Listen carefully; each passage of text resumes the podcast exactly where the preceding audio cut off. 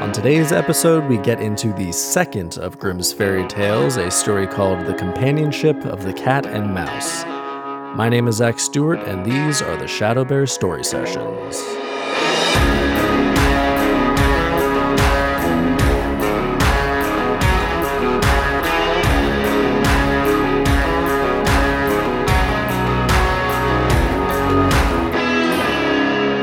Welcome to the Shadow Bear Story Sessions. My name is Zach Stewart, and here at Shadow Bear, we look at the folk tales, fairy tales, myths, and legends that shape the world as we know it, and then we pick apart just how insanely dark and accidentally hilarious these stories really are. So each week, we'll dig into a new story, and at the end, we'll look past the lessons the story thinks it's teaching to find the lessons it's actually teaching. So let's get right into it with the second stop on our journey through Grimm's fairy tales a story called The Companionship of the Cat and Mouse.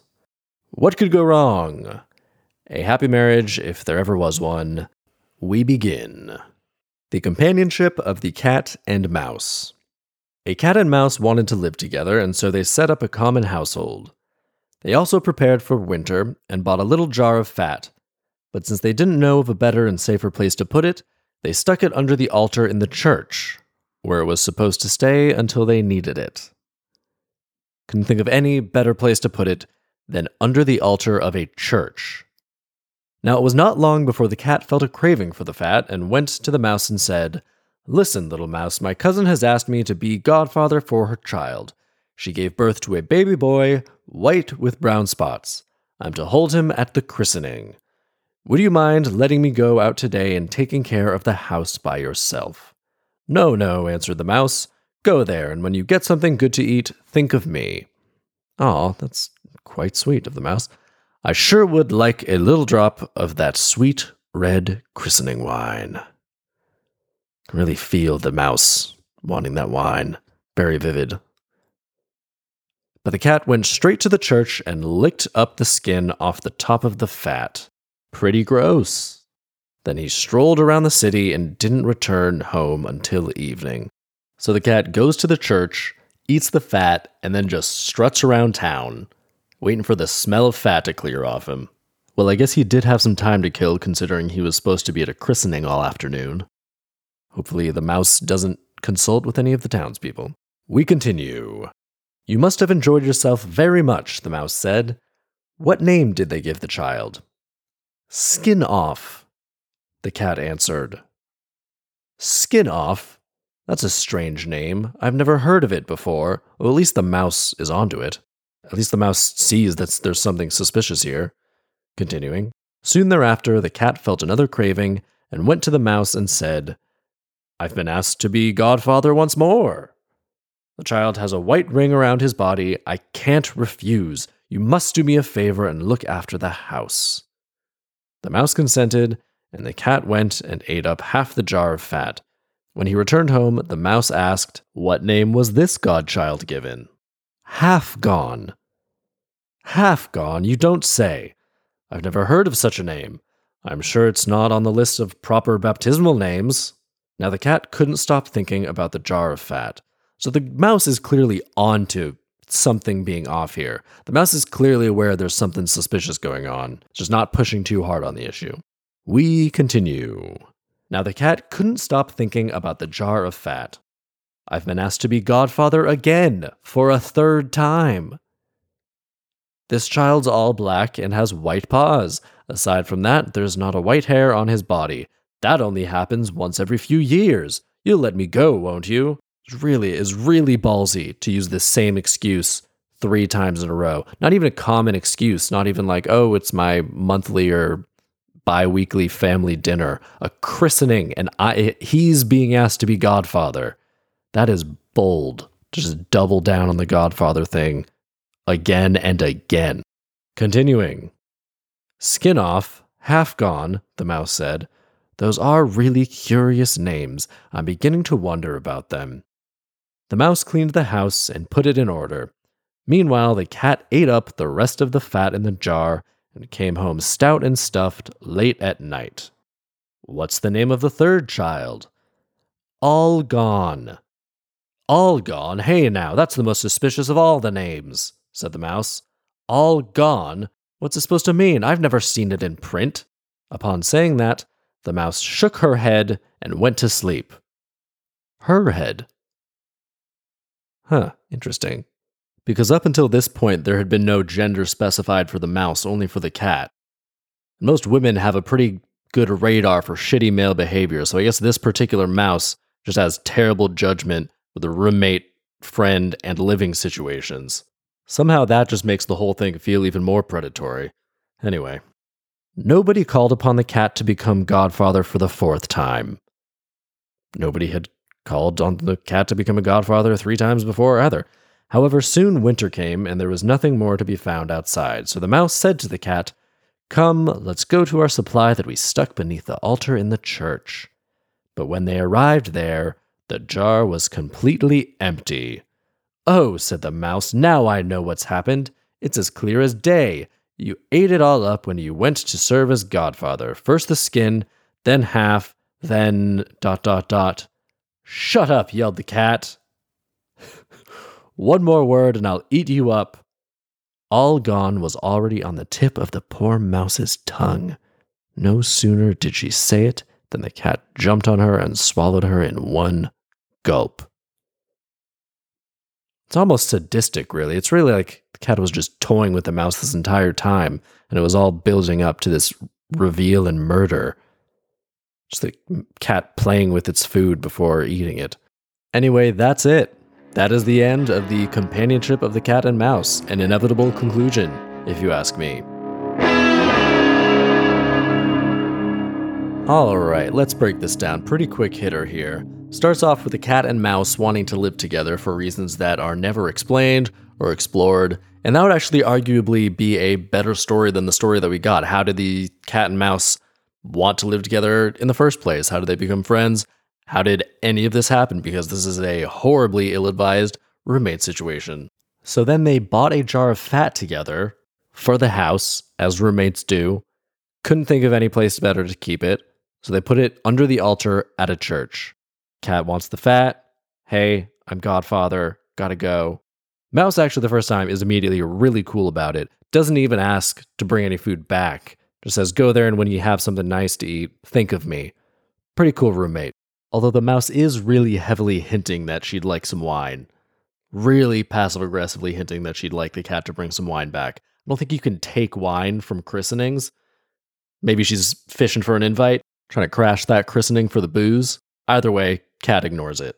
So the cat goes to the church, eats the skin, returns home to report that the child's name is Skin Off. Horrible lie, very suspicious, straight out of the gate. The mouse says, Oh, that's weird. The cat repeats the cycle again, half gone, repeats the cycle a third time. And the mouse is clearly catching on at this point. Every time the cat comes back with one of these weird names, the mouse draws attention to how suspicious this is, which you would think would prompt the cat to then change course or come up with a different excuse or stop giving really suspicious names. But the cat continues on with doubling and tripling down on this christening excuse and getting ever more flourishing and weird with these descriptions of these kittens, which is a pretty arrogant way to go about it. But the mouse doesn't really seem to have any recourse, draws attention to how weird all of this is, but can't do anything about it because she's a mouse living with a cat, and the cat knows it. So the cat's just going to keep doing what the cat wants to do. Finally, it's winter. They need the fat. They go there. Big dramatic reveal. Cat eats the mouse. The end. So, first of all, why are you keeping your food under the floorboards of a church? What kind of mafia shit is that? How is that the safest place to keep it? Just keep it in your house. Even if the cat hadn't stolen it, someone would have found it and stolen it. It's been established that this is summer in some type of animal village. That fat was probably making that church smell delicious all summer, driving the congregation crazy. To keep that jar secret, that cat would have had to keep the lid very tightly sealed. And I don't think a cat is dexterous enough to pull that off. So the cat eats the fat, comes back and gives these fake names for the kids at the christenings, that its new godchildren, whatever. Terrible fake names. If you're lying to cover your tracks, come up with some inconspicuous answers. cat's basically just saying the first things that come to mind. It's like Keyser Söze except without any type of context or rationalization or backstory to make it at all believable. He's just saying one word answers, letting the mouse call out how ridiculous it is, then just being like, yeah, I know, right? Crazy. Anyway, see ya. Then the last time the mouse is like, that's the most suspicious name of all, and then immediately falls asleep. Also, the cat is telling the mouse that he's going to the church, but says that it's for a bunch of christenings, a sequence of christenings, a parade of christenings, a festival of christenings, if you will. Why even say that he's going to the church?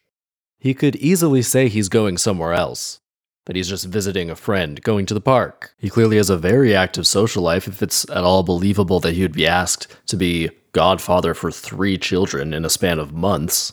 Just make up anything. The mouse clearly isn't following up on any of this stuff. How many christenings could possibly be taking place in this super religious animal village? Just come up with anything else. Mouse is not going to follow up. The only way Cat is getting found out is by a lack of creativity. Also, the mouse clearly feels left out and wants to be invited along. If the cat were clever, he'd bring some wine back, try and pacify the mouse to to alleviate some of this suspicion. But nope, just gonna keep doubling down and ignore the mouse's implications that she'd like some wine. Just get hook hook the roommate up with some wine. Wine solves a lot of problems, alleviates a lot of suspicion. So this also means that the mouse has zero contact with any of the cat's social circle because it would be really easy to verify this backstory, this sequence of christenings. The cat says the first one is his cousin. So the mouse could easily just be like, oh, which cousin? I'll send them my well wishes. But no, the mouse doesn't talk to anyone in this animal community. It doesn't seem like the mouse has a very active social life at all because the cat just assumes the mouse will just be there taking care of the house while he's gone. And what's with the descriptions also? The cat describes the fur of the fake kitten godchildren as though that's the reason he can't say no to these godfather requests and has to go to the christenings, that these are like one in a million kittens because of the fur. If your cousin has a baby and asks you to be godfather, and one of your main motivations for going to the christening is that the baby looks weird, you're gonna be a shitty godfather. And that's on you. That makes you look bad. There are countless red flags here, and the mouse notices them all, but then does nothing about it. And at no point does the mouse check on the fat herself. She ignores all these red flags. She got herself into the situation by agreeing to live with the cat in the first place. Then the cat starts acting suspicious time and time and time and time again. The mouse knows and recognizes that these are weird, suspicious actions and calls it out in the moment and then just lets it slide. Got to take some responsibility for your own safety, mouse. Come on. Evolution in action. Oh, God.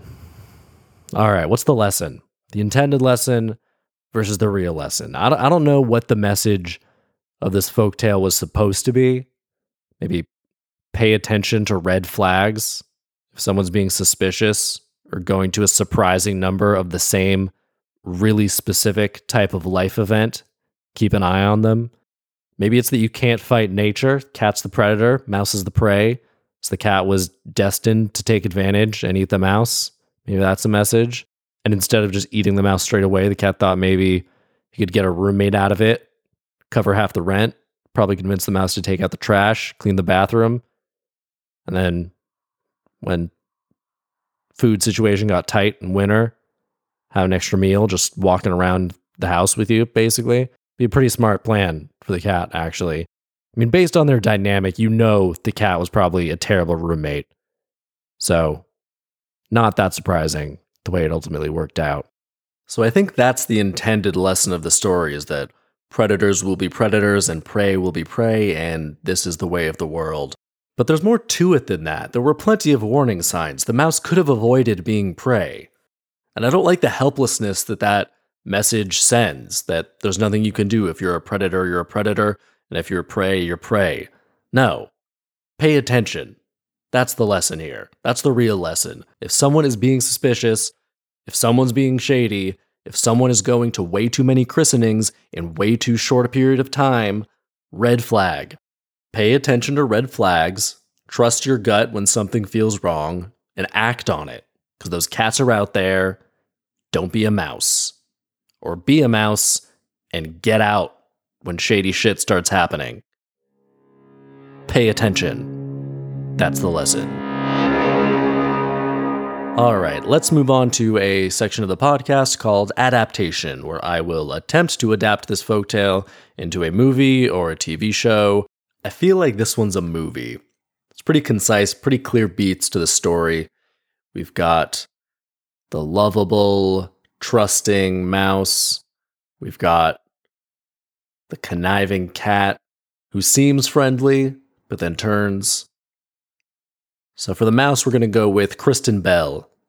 I feel like she's a good, lovable, sweet, heart in the right place sort of character. And for the cat, we're going to go Bill Hader because he can be lovable. He can put on the nice face, but as we've seen in Barry, definitely flip that switch and get violent real fast. And I feel like that's going to make for a really nice scene at the end when he flips and turns on her. So, of course, it can't actually be a mouse and a cat. We're not going to go animated with this. We're going to get dark, going to get gritty. So, they're two roommates, they're friends, they trust each other. I also really am looking forward to hearing Bill Hader like, oh yeah, I'm gonna go to a christening. Oh, it's it's this kid looks super jacked up. Got to be this kid's godfather. It's gonna be great. Oh, I can't wait. And then Kristen Bell, we get some scenes of gradually catching on, gradually getting more suspicious. But then Bill gets home. It's like, oh, it's Bill. Oh, he's so lovable. I can't I can't be mad at Bill. Nah, he's he, he's all right. And obviously, it can't be fat they're storing in the church. So it's got to be money, money that they've accumulated together for some some type of business venture. Like they want to own, own open a restaurant or a bakery or something like this.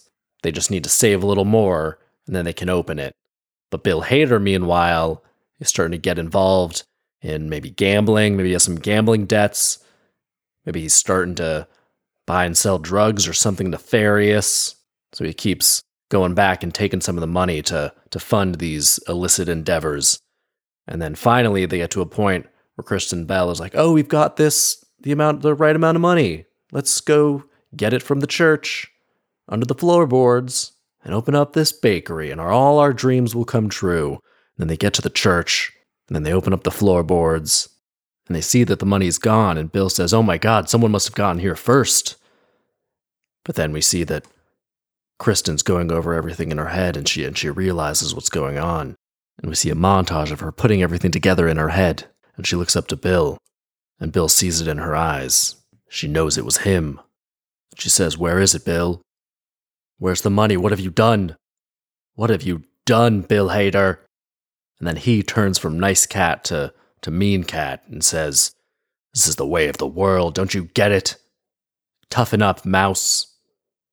Not everything's sunshine and rainbows, Kristen Bell. You're either the predator or the prey. And then she says she has to turn him in, she has to do what's right, he has to face the consequences. But of course, he can't accept that. He won't go down for this. So there's a struggle, and then in a dramatic moment, in a big crescendo, he pulls out a gun and pop, pop. Maybe a bullet goes through a wick of a candle and whew, candle goes out. And then the camera pulls back as he's dumping the body into the floorboards under the altar. Fade to black. The end. So, yeah, there you go. That's how we would adapt it. That's what we would do. That'll do it for this week's episode of the Shadow Bear Story Sessions. I'll see you next week where we'll dig into a story titled The Virgin Mary's Child. I didn't realize that there were religious overtones like this in Grimm's fairy tales. I don't remember them being religious in any way. I mean, this story, The Cat and Mouse, there was a church, but the church was the location for theft and murder, so not really super favorable light to be putting the religious overtones in. Anyway, next week, we'll get into this Virgin Mary's Child story, see what that's all about. So don't forget to subscribe, rate, review, all that great stuff helps us out in a major way so we can keep on rolling. We love you for it. So thanks for tuning in. I'm Zach Stewart, and I will see you next week on the Shadow Bear Story Sessions.